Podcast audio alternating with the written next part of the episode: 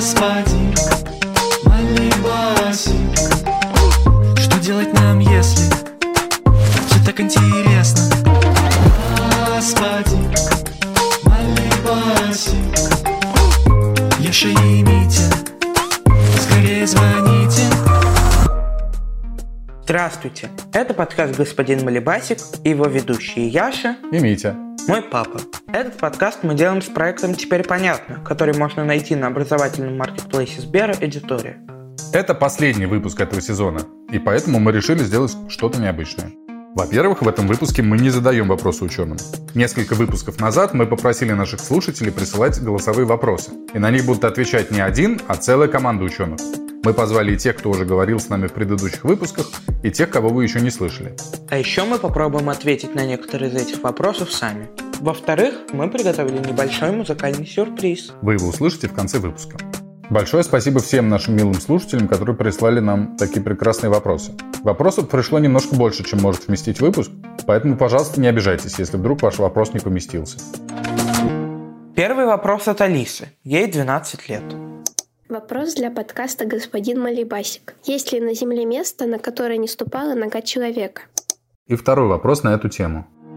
Меня зовут Гоша, мне 6 лет. Правда ли, что все острова и континенты открыты? Ну что ты думаешь, Ешка? Про первый вопрос я думаю, что да, конечно, есть место, куда не ступала нога человека. И под водой есть невероятные места, которые не были открыты. Но на них сложно человеку наступить, но я думаю, это все равно считается. Ну подожди, как минимум в Австралии. Антиподы, как известно, ходят на руках. Поэтому во всей Австралии ни одна нога человека не ступала. Ну, конечно. А про второй вопрос? Второй вопрос, собственно, связан с первым. Да, про второй вопрос я скажу, что да, так как есть много снимков из космоса, всей Земли, и каждая из континентов, который мы видим на Земле, мы открыли и на нем живем. Да, ну, возможно, есть какие-то супер маленькие острова, на космические снимки которых еще люди не обратили внимания, но вряд ли. Мне кажется, скорее всего, уже всюду побывали люди. И я не уверен, что их даже можно было бы назвать континентами. Ну, континенты точно все открыты. А вот острова, скорее всего. Ну, или, может быть, есть э, супер малюсенькие такие островки, на котором одна пальма, и сундук золотом. А, ну там, там была нога человека. Таких очень много. Если он не в Австралии. Да. На эти первые два вопроса нам ответит географ Дмитрий Нестеренко, который уже отвечал на наши вопросы в выпуске про узлы и карты. Правда ли, что все острова и континенты давным-давно открыты? В целом это правда. Уж тем более с континентами, которых э, у нас всего шесть, и с большинством островов. Эпоха великих географических открытий, в общем-то, э, закончилась фактически с открытием Антарктиды. Это не значит, что потом не было географических открытий, но последнее по-настоящему крупное географическое открытие было совершено в 1913 году, когда был открыт архипелаг Северная Земля, который тогда называли Земля Николая II. В советское время его переименовали в Северную Землю. Есть ли на Земле места, куда до сих пор не ступала нога человека? Строго говоря, таких мест практически нет.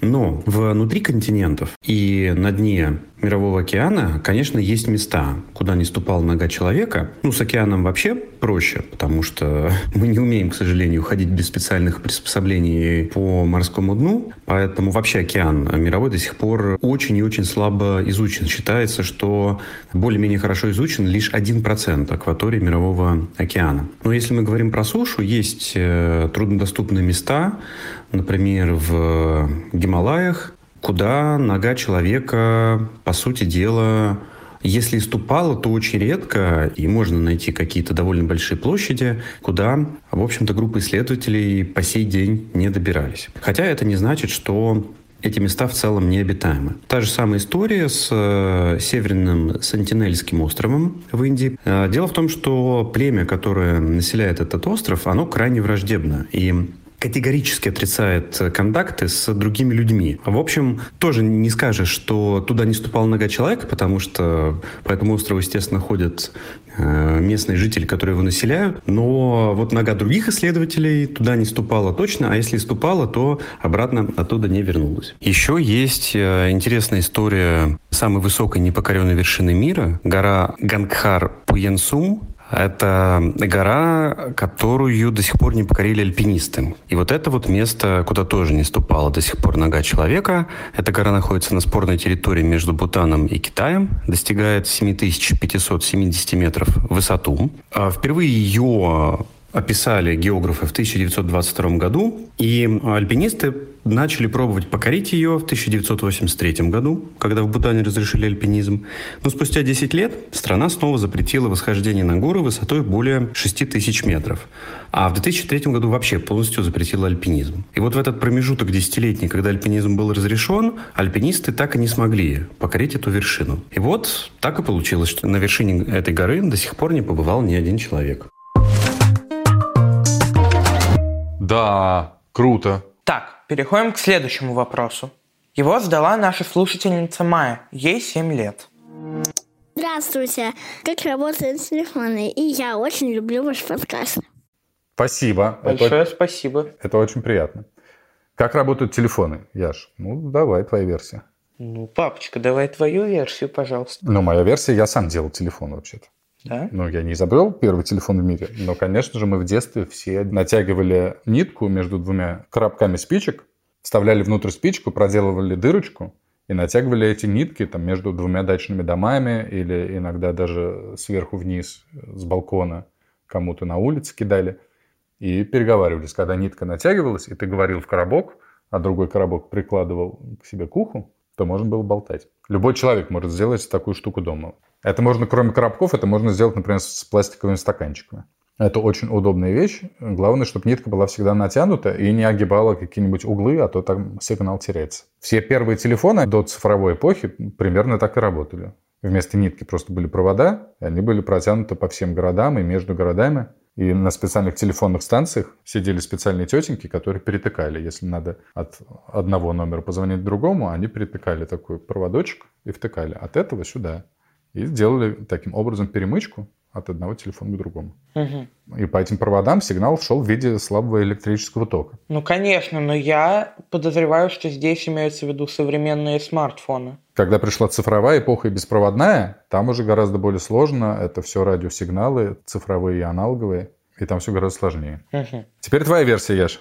Ну, папочка, ты, конечно, раньше меня начал говорить, но я собирался сказать ровно то же самое. Так, а твоя теория про маленьких гномиков, которые сидят внутри телефона и кидают записки с текстом по проводам? Пап, забудь об этом. Окей. Так, ну наши версии мы сказали, теперь узнаем версию ученого физика Леонида Яковенко, который был у нас в выпуске про измерения. Каждый телефон содержит микрофон и динамик. Микрофон служит для преобразования звуковых колебаний в электрические. Затем эти электрические колебания передаются либо по проводам, либо в виде радиоволн, достигают другого телефона, и там совершается обратное преобразование электрических колебаний звуковые. Если передача сигналов осуществляется по проводам, то соединение между телефонами э, осуществляют либо операторы, либо автоматы. Если передача сигнала осуществляется в виде радиоволн, то для этого используются приемники, передатчики и процессор, который позволяет кодировать информацию и точно идентифицировать телефон каждого абонента. И это позволяет избежать путаницы. Чужие сигналы в телефон не попадают. Ну, вроде бы все понятно, но все равно как-то сложно. А что именно тебе непонятно? Ну, вот, например, я не совсем понимаю, что значит преобразование звуковых колебаний в электрические. Ну, ты, в принципе, понимаешь, как устроен микрофон и динамик? Ну, так. Попробую сейчас объяснить простыми словами. Когда мы говорим, мы колеблем воздух. Частица воздуха начинает болтаться туда-сюда. Мгм. В наших ушах есть мембрана, тонкая очень пленочка, которая от этих колебаний сама начинает колебаться с такой же частотой. Этот сигнал поступает нам в мозг, и мы это воспринимаем как звук. Ага. То же самое микрофоны и динамики. На самом деле микрофон и динамика это примерно одно и то же, только перевернуто. То есть внутри микрофона тоже, как в ухе, есть мембрана, тонкая пленочка. И звуковые волны, движения частиц воздуха, они на эту мембрану тоже попадают и тоже ее толкают туда-сюда. Быстрее или медленнее. От этого зависит высота звука. Чем быстрее колеблется воздух, тем выше звук. То есть вот здесь вот воздух колеблется там, например, 120 или 150 раз в секунду. Мгм. у вот на таком звуке. А на вот, вот таком звуке примерно 700-800, наверное. И к этой мембране приделана катушечка с проводами, которая находится внутри круглого магнита. И когда внутри круглого магнита эта катушечка вместе с мембраной вибрирует, то это преобразуется в электрический сигнал. И то, как именно вибрирует воздух, в итоге соответствует тому, с какой частотой идет электрический сигнал внутри провода. Понимаешь? Ну, примерно. А динамик это ровно наоборот. На него подается электрический сигнал разной частоты. И он начинает внутри магнита менять магнитное поле ровно так же. От этого изменения магнитного поля внутри него начинает колебаться катушечка, а к катушечке приделана тоже мембрана, только более толстая, и она толкает уже воздух, который мы слышим, когда слушаем звук из колонок. А, Вот примерно так. Так понятней? да. Еще я немножко не понял, что такое приемники и передатчики. Но передатчик это то, что передает радиосигнал. Ну, логично. То есть этот же электрический сигнал, который внутри проводов, его можно передать беспроводным способом. Так изобрели радио. И передатчик передает этот сигнал, а приемник это то устройство, у которого есть антенна, которое этот сигнал принимает и преобразует обратно в электрический сигнал. Да, теперь понятно. Прием, прием. Передач, передач. Так, у нас есть еще один вопрос по физике от нашего слушателя Паши. Давай его послушаем. Вопрос к Малибасику. Почему, когда мы дуем, свеча тухнет? Ведь мы не перекрываем доступ кислорода. Скорее всего, это полная глупость, и я покажусь полным идиотом, но насколько я понимаю, что мы же вдыхаем кислород, а выдыхаем углекислый газ. Так. Получается, когда мы дуем на свечку, мы перекрываем своим углекислым газом ей доступ к кислороду. Ну, ты знаешь, я тоже так думал. Да? Но когда-то я прочел, что на самом деле не сильно меняется количество кислорода в вдыхаемом и выдыхаемом воздухе. Да? Во вдыхаемом его примерно там 20%, а выдыхается 16%. А, А вот углекислый газ возрастает во много раз, но его все равно меньше, чем кислорода. Я думаю, что когда мы дуем на свечку, тут уже вопрос не состава воздуха, который мы выдыхаем, и не кислорода, а я думаю, что тут дело в том, что мы физически воздействуем на огонь, механическое воздействие происходит на место горения, мы его именно сдуваем, а он не настолько может быть сильно прикреплен к фитилю огонь, что он не может удержаться. не прибит гвоздиками. Да. Это вопрос тоже по физике. На него нам тоже ответил Леонид Яковенко. Если сильно подуть на свечу, она погаснет. Но погаснет не потому, что отсутствует кислород, а потому, что пламя – это направленный поток сильно разогретых молекул. Эти молекулы движутся с не очень высокой скоростью вверх. И если струя воздуха, направленная на пламя, имеет достаточно большую скорость, то пламя отрывается от фитиля. Температура на фитиле понижается ниже точки воспламенения горючего вещества, и на свече гаснет.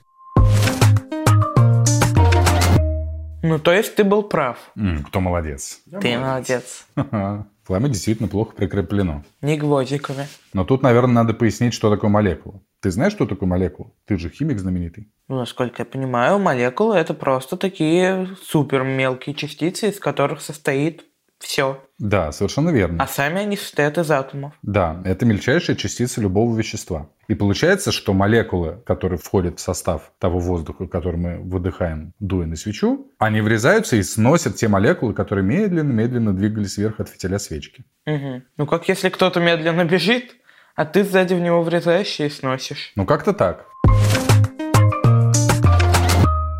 Так, слушаем следующий вопрос. Его задала наша слушательница Катя. Привет, я Шеймитер. У меня вопрос.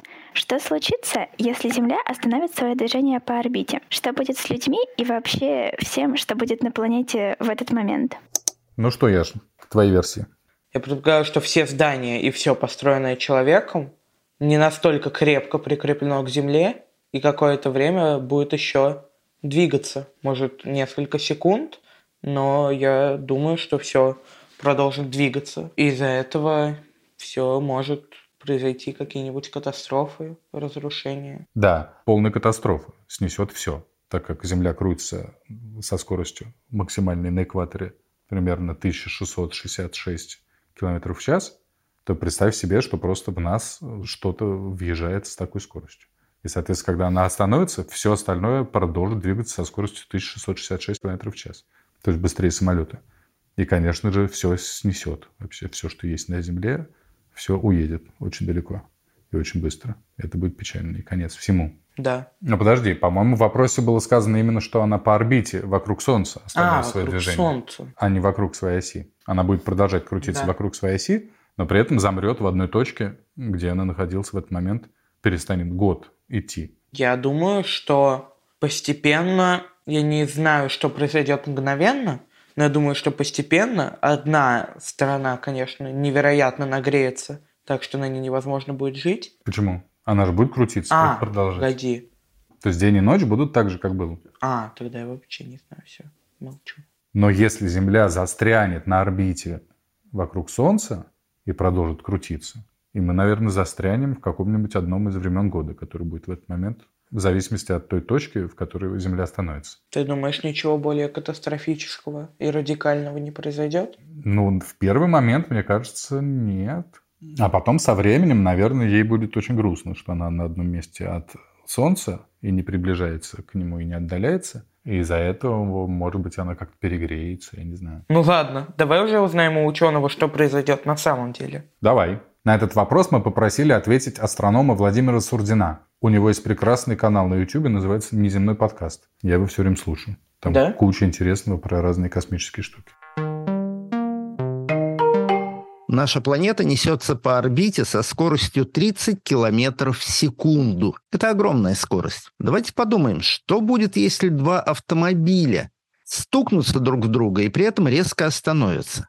Даже если их скорость в сотни раз меньше, чем у Земли, мы ощутим невероятный удар, может быть, вылетим даже через лобовое стекло автомобиля. Ну, в лучшем случае подушка безопасности спасет нам жизнь, но это будет очень неприятное столкновение. А что, собственно, произошло? Вы ехали в автомобиле, и вдруг он резко остановился. Остановился, а другую машину. Возвращаемся к Земле. Если Земля со скоростью 30 км в секунду резко остановится, то все, что находится на поверхности Земли, улетит в космос, потому что со скоростью 30 км в секунду, стартуя с поверхности Земли, вы уже никогда на нее не вернетесь, если, конечно, не держитесь за нее. Но дерево, может быть, недалеко улетит, оно держится корнями за Землю. А океан улетит, ведь он же не приклеен к Земле. И человек, который идет по Земле, тоже улетит в космос от неожиданной остановки планеты. Ведь сам человек при этом будет продолжать двигаться со скоростью 30 километров в секунду. Собственно, и Земля при этом тоже сильно изменится. Помните, как меняются автомобили при столкновении? Они сплющиваются. То же самое будет с нашей планетой. Если кто-то неожиданно остановит Землю, то это будет похоже на то, как два автомобиля столкнулись на дороге, практически в лепешку. Вот такая неприятная история может случиться с планетой, если она неожиданно остановится на орбите. Но а что будет дальше? Сплющившись и потеряв все, что было на ее поверхности, Земля начнет падать на Солнце. Ведь только потому, что она движется по орбите, она удерживает себя на постоянном расстоянии от Солнца.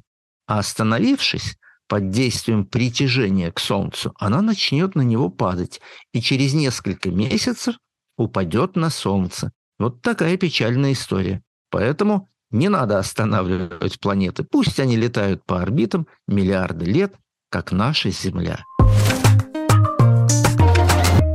Ну, вообще тут я согласен. Останавливать мы планеты не будем, Да, папочка, не стоит. но вообще мы дураки. Говори за себя. В смысле, я дурак, конечно. Потому что когда я думал о том, что если она продолжает крутиться, то тогда ничего никуда не улетит, я не учел того, что сила инерции никуда не девается. И то, что она движется вокруг Солнца с еще большей скоростью, чем вокруг собственной оси, это еще больше инерции. И все улетит и сплющится гораздо сильнее. Так, у нас три вопроса на тему биологии. И сейчас мы их по очереди послушаем. Первый вопрос от нашей слушательницы Изабель. Ли, что люди были обезьяны? Если это да, то как вообще постепенно они превращались в людей и вообще как все это происходило? Так, Яш, признавайся, был обезьяной? Ну, Яш, я так и думал. На этот вопрос можно ответить одним словом. Эволюция. Это процесс развития и видоизменения живых существ. Какая-то древняя обезьяна искала способ разбить какой-нибудь кокос. Сначала кокосы падали с пальмы и сами разбивались, а потом обезьянам перестало их хватать, они стали залезать на пальмы и их кидать оттуда сами. Это уже первая мысль. Уже они используют физические законы для достижения своих целей, чтобы поесть. Потом, например, они догадались, что можно каким-нибудь камнем его стукнуть, и он расколется. И вот так постепенно они овладевали все большим и большим количеством разных инструментов и научились в итоге делать разные орудия, и постепенно в течение многих сотен тысяч лет превращались в нас с тобой. Ну каким образом физически они так поменялись, если тут ты говоришь просто о том, как они становились умнее? Они становились умнее, а те, кто не становился умнее, те просто умерли. Да, но физически, почему если они все одинаково выглядели, анатомия у них была одинаковая, почему тогда они в какой-то момент все изменились? Так и работает эволюция. Я раньше, когда был маленький, я думал, что эволюция – это природа сама как будто апгрейдит человека или животное и придумывает ему какие-нибудь новые а, особенности удобные, там какие-нибудь ловкие пальцы или длинные хвосты или какие-нибудь крылья. Когда я стал чуть постарше, я, конечно же, понял, что обратный процесс – Просто у кого-то вдруг случайно появляется какая-то генетическая модификация или особенность, я не знаю, хорек имеет более острые зубы, один там из всего племени. И его потомство тоже имеет такие же острые зубы. А остальные, которые имели тупые зубы, они просто не выжили и умерли. И, соответственно, линия этого хорька дальше пошла с острыми зубами. И таким образом совсем. И с людьми в том числе. Угу. У нас же тоже были когда-то хвосты. Просто оказалось, что они нам не нужны и мешают столько. Но так как такие мутации бывают очень редко, поэтому так долго Поэтому это, это происходит заняло. сотни тысяч лет. Так, на этом наши знания об эволюции исчерпались. Перейдем к следующему вопросу по биологии. Давай. Он, кстати, от той же слушательницы. Дорогие Митя, я же хотела вас просто спросить, а зачем, в общем, почему кошки только рожают, ну, а коты нет? Мне это очень, очень, очень интересно. И вообще все девочки рожают. Так, Яшка, ну я тут в этом вообще ничего не понимаю, поэтому ты рассказывай. Ну, просто так устроены женские тела. Потому что у них есть органы, которые нужны, чтобы рождать детей. Большинство живых существ на Земле, они действительно размножаются половым путем. То есть участвуют мужчина и женщина, и они обмениваются генетическим материалом. Женщины рожают, а мужчины Страдают. Ну, я знаю, что есть какие-то беспозвоночные, какие-то черви и улитки, по-моему, которые они одновременно, и мальчик, и девочка. А некоторые вообще бесполые, а некоторые размножаются вообще совсем по-другому. Довольно часто так бывает с цветками и вообще растениями. Бывает, что есть э, цветки обополые, у которых есть и песики, и тычинки. Мгм. А есть цветки, у которых есть только песики или только А. тычинки. Им нужна помощь как раз противоположного пола. А есть много разных примитивных организмов, которые размножаются простым делением клеток. Бактерии. Одноклеточные организмы и так далее. Ну вот, а почему кошки рожают, это действительно загадка. Давай послушаем еще один вопрос по биологии и передадим эти вопросы уже ученому. Привет, Гусь-Гусь. И у меня такой вопрос в господин Малибасик. Почему собаки начинают вилять хвостом, когда радуются? Ева 10 лет и хочу передать привет ведущим этого подкаста. Ева, спасибо большое. Мы тебе тоже передаем большой привет. Да. Ну, насколько я знаю, это что собаки вообще виляют хвостом, когда какие-либо сильные эмоции испытывают. Просто у них мышцы начинают болтаться. Да, не знаю. Ну, говорят, всегда я слышал, что кошки, когда виляют хвостом, наоборот, они проявляют свое недовольство. На вопросы про обезьян, кошек и собак нам ответит биолог и учитель Никита Тиунов.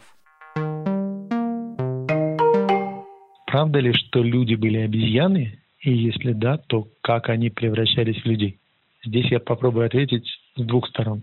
Во-первых, это правда. Люди были обезьяны, и более того, люди до сих пор остаются обезьяны, по крайней мере, с точки зрения зоологов. Зоологи считают, что человек разумный – это такой вид из семейства человекообразных обезьян. То есть для зоологов все мы несомненные обезьяны. Если же отвечать на этот вопрос не с зоологической точки зрения, то тут все не так просто. Люди и современные человекообразные обезьяны, гориллы, шимпанзе, орангутаны – это виды, у которых был общий предок Это было животное вполне обезьяньего облика, но не какая-то из современных обезьян. Для того, чтобы превратиться в людей, понадобились миллионы лет эволюции. Накапливались мутации, потом выживали те потомки, у которых набор мутаций был наиболее удачный. Так работает эволюция, про это коротко не расскажешь. Но в любом случае не эта вот древняя обезьяна превратилась в человека, и не у нее родился человек. Это был очень долгий процесс, на который ушло много тысяч поколений.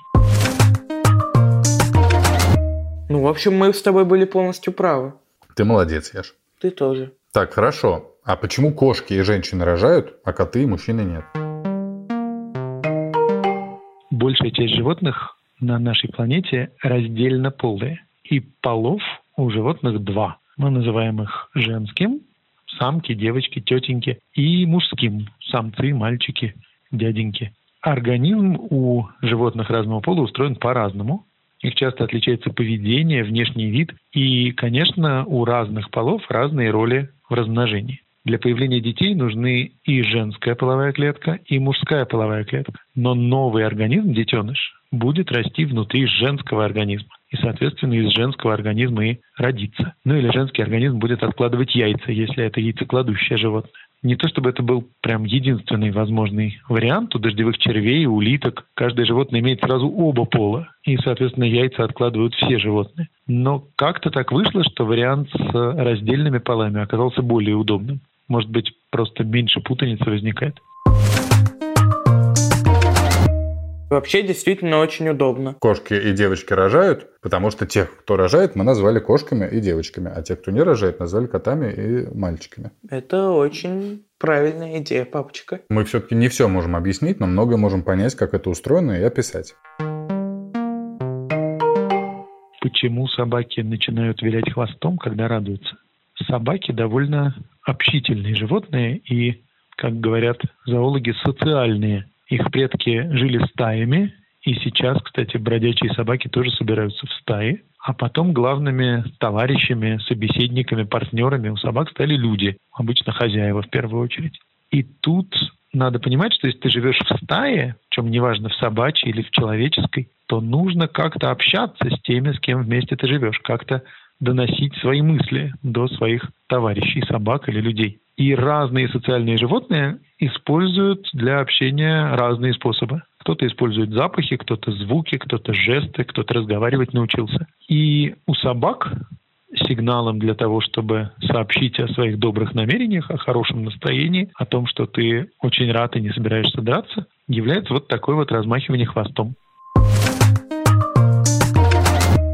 Хорошо. То есть они говорят, я пришла к вам с миром. Да, но вообще я слышал в другом подкасте «Гусь-гуся, переверни пингвина» в выпуске про кинолога, что не обязательно все-таки это сообщение о радости или доброжелательности. Там даже говорили, что кинологи могут определить, как настроена собака, потому в какую сторону он виляет с хвостом, с какой скоростью, насколько он поднят. И совсем не обязательно виляющий хвост означает дружелюбный настрой. То есть, если слева направо, то собака веселая, а если справа налево, то настороженная, так что ли? По сути, примерно так. Круто. Ну, надо будет мне послушать этот выпуск тоже. Ну, вообще, по моему опыту, перепуганная собака или грустная, она сидит поджав хвост и не особо им виляет. Так, переходим к следующему вопросу. Мой вопрос э, какие вы нашли бактерии за этот э, и прошлый год?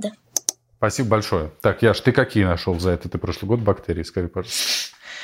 Ну, мне кажется, я тут вообще ни при чем. Это не, не такой вопрос на то, что мы можем догадаться. Это очень конкретный вопрос, поэтому его надо прям задавать людям, ну, которые... Я не знаю, как ты, я вчера как раз искал очень много разных бактерий и пытался найти новые. Но попадались в основном старые, но одна одна, себя вела очень подозрительно. Mm. И куда-то все время от меня убегала. Но если без шуток, то, конечно же, на такие вопросы мы точно не знаем ответа с Яшей. Поэтому на этот вопрос мы попросили ответить замечательного микробиолога Киру Кондратьеву, который работает в лаборатории экологии, генетики и эволюции морских цианобактерий в Технионе в Израиле. Да, вот она точно знает ответ на этот вопрос. И знает все про подозрительных бактерий, которые от тебя убегают. Какие нашли бактерии за этот и прошлый год? Позвольте начать с небольшого комментария. Бактерий, представителей домена бактерии, В мире огромное множество. И считается, что большая их часть нам до сих пор неизвестна. Новые бактерии открывают каждый день. Обычно это происходит с помощью расшифровки ДНК. Таким образом, в международную базу данных NCBI с января 2022 года по май 2023 добавили примерно 15 тысяч новых видов бактерий. Только небольшое число бактерий из этого множества смогли вырастить в лаборатории, увидеть под микроскопом и получить их законченный геном. Так, за последние полтора года база данных пополнилась примерно 800, так сказать, доказанными видами бактерий. Теперь давайте расскажу про три примера новых бактерий, которые показались мне очень любопытными. Первая бактерия называется Falsocrobactum sp. nov. Ученые постоянно ищут бактерии, которые смогут решить глобальные проблемы нашей планеты. Снизить концентрацию парниковых газов в атмосфере или очистить почву и океан от нефтяного загрязнения. И Falsocrobactum tiangenense показывает блестящие способности по разложению углеводородов нефти в почве. Вторая бактерия называется сульфуримонос плюма, и она интересна своим местом обитания. Ее можно найти на дне Мирового океана вдоль подводных хребтов. Там она отлично себя чувствует при низких температурах меньше 4 градусов Цельсия и в основном питается чистым водородом, сочащимся из недр планеты. Такие условия, жизнь на подводном вулкане в холодной воде, богатой водородом, описаны астрономами для Европы Энцелада, спутников Юпитера и Сатурна. То есть получается, что эта бактерия может показать принципиально новый пример возможной внеземной жизни. И, наконец, первое место. Бактерию кандидатус Маргарита магнифика нашли в мангровых зарослях Гваделупы. И она потрясла ученых своими размерами. Ее средняя длина 9 мм, а самые крупные могут быть до 2 см. То есть ее вполне можно увидеть невооруженным взглядом. У этой бактерии множество копий генома, и все они нужны, чтобы получать энергию. Необычные устройства и не встречавшиеся раньше биохимические свойства позволяют клетке феноменально увеличиться в размере. Спасибо за внимание, и давайте посмотрим, какие удивительные открытия будут сделаны в следующем году. Вот это круто. Да, я не представлял себе, что они такие огромные бывают. 9 миллиметров. 2 сантиметра? Так, похоже, Яшка, моя придуманная бактерия получила имя. Маргарита Магнифика. Это очень круто. Переходим к следующему вопросу. Здравствуйте, Гусь-Гусь. Я Вася, мне 10 лет, и я живу в Москве. Э, я очень, очень, очень хочу задать вопрос в подкаст «Господин Мальбасик». И мой вопрос, почему мы сравниваем компьютер с мозгом, и вообще можно ли считать э, мозг чем-то похожим на компьютер и компьютер чем-то похожим на мозг? И еще, э, можно ли считать пародией или чем-то похожим на человеческий мозг э, созданный сейчас э, искусственный интеллект, например, чат GPT или Midjourney? Э, и может ли он мыслить как человек? Вася, привет! Мы очень-очень-очень рады будем ответить тебе на твой вопрос. Но на самом деле мы это уже обсуждали. Да, в подкасте про нейросети мы до дыры. Да, но я думаю, что на эту тему еще много чего можно рассказать нового. Поэтому этот вопрос мы сразу передаем прекрасному биологу и ведущему замечательного детского подкаста «Полтора землекопа» Илья Колмановскому. Тут я должен, кстати, отдельно упомянуть, что у Ильи Колмановского был когда-то давно замечательный подкаст, который назывался «Карманный ученый». Да. Я помимо того, что мы его слушали всей семьей, Сонькой с твоей сестрой, и ты тоже, когда маленький, его слушал, мы даже участвовали в его создании. Я когда-то монтировал для него несколько выпусков звук. Ого! Вот. А мой друг Андрей монтировал все остальные. Поэтому Илье Колмановскому отдельное спасибо за карманного ученого. А теперь послушаем его ответ. Мы сравниваем мозг и компьютер, потому что мозг, как и компьютер, имеет дело с информацией. Запоминает, обрабатывает, обсчитывает, использует информацию из прошлого для того, чтобы придумать что-то новое. И вот здесь есть вопрос, насколько компьютер все-таки умеет думать, насколько он может предложить какие-то совершенно новые решения.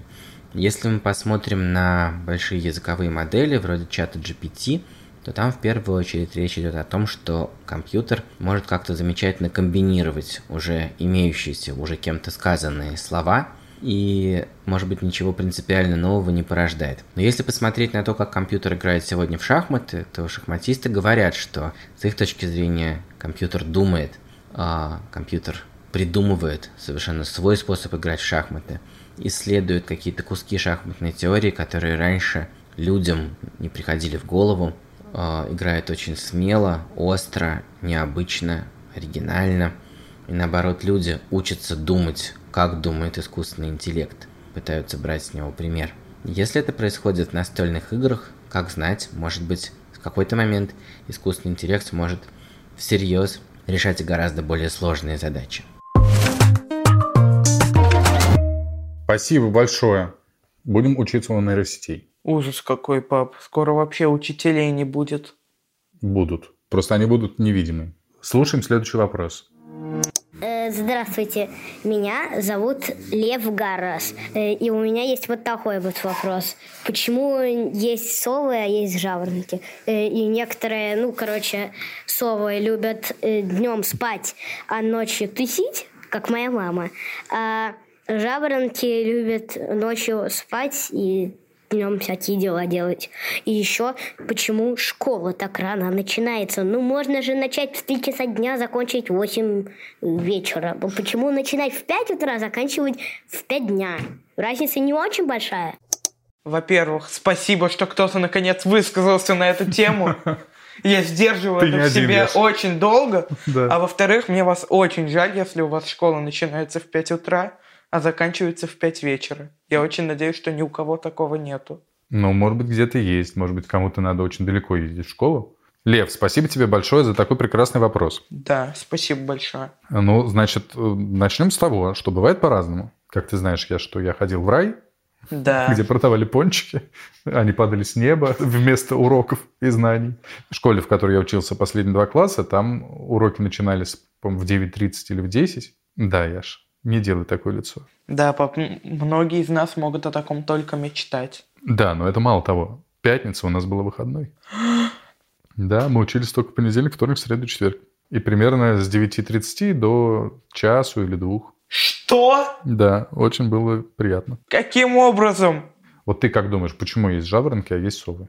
У некоторых животных, включая людей, иногда бывают случаи, что у некоторых людей просто, как бы, я не знаю, как это называется, но цикл сна или фаза сна.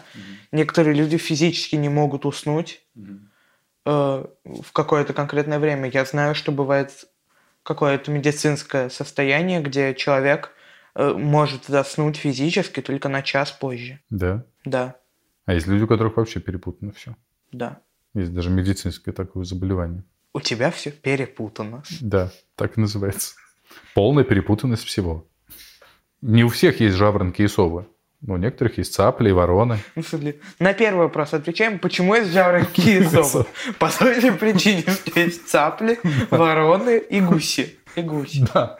Ну, на самом деле, все это, конечно же, я думаю, связано с э, тем, что днем, когда солнце наверху и птички поют, то мозг человеческий работает гораздо лучше. Когда не было электричества и весь дом не мог быть освещен в любое время, единственным источником света был либо огонь, который сложно разводить, и никто не хочет его разводить без нужды тепла, и, и солнце, которое светило только днем. И поэтому все работали, когда светло. Поэтому все работали, когда они могли видеть, что они делают, Да. а отдыхали, когда они не могли делать ничего продуктивного. Да, и тогда в самой первой школе было составлено первое расписание, где приходить надо было ровно в 8.30 или в 5 утра.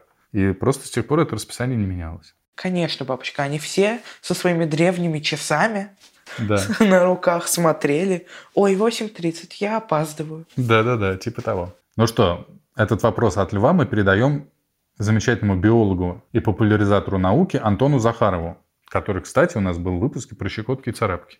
В смысле мурашки.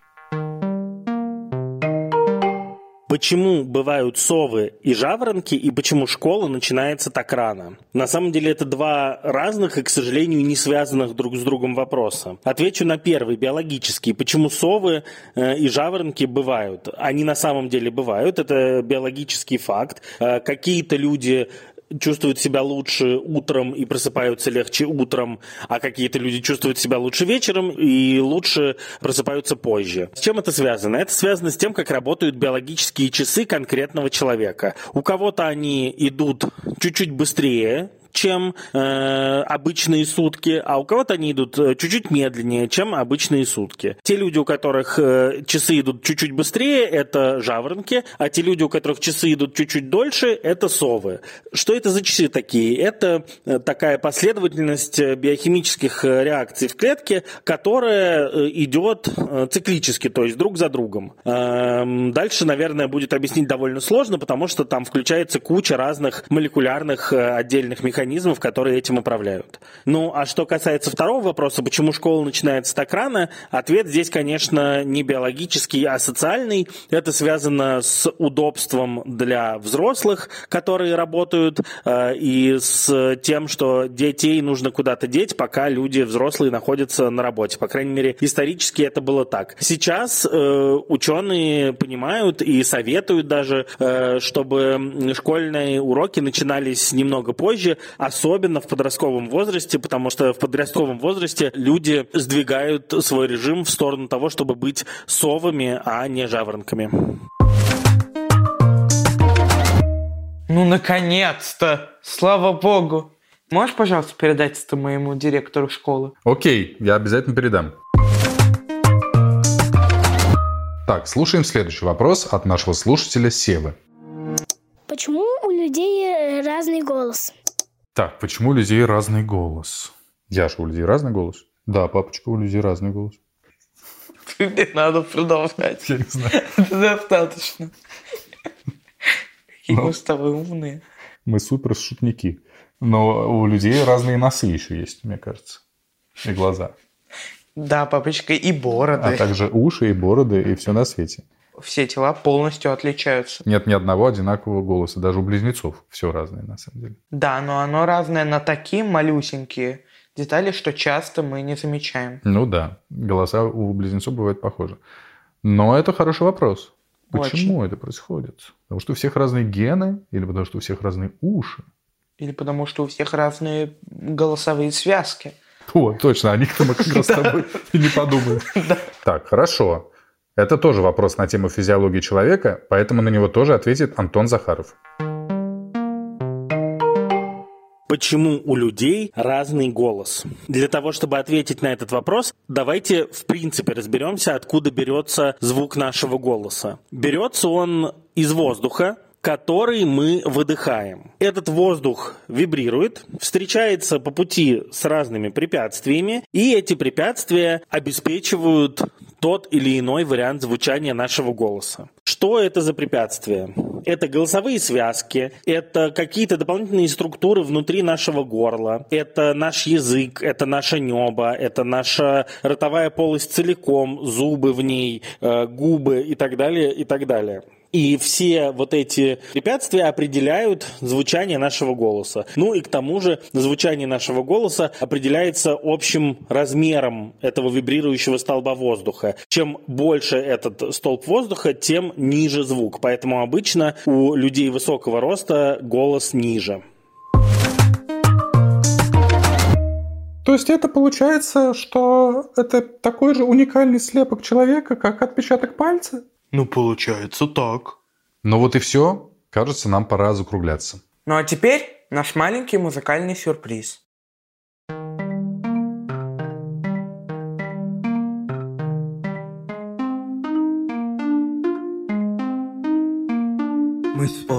Спорили, готовили, Дурачились, гуляли, искали кабанов, рисовали, щекотали, в пинг-понг мы играли, а в баскет не играли. хоронили богомола, и собак мы обнимали.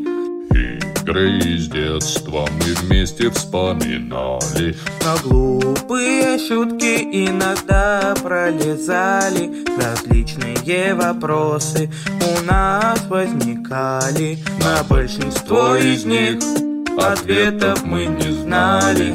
Господин Малибасик Что делать нам, если все так интересно? Господин Малибасик Яша и Митя Скорее звоните Физик и химик, географ и психолог, биолог, программист, культуролог, археолог.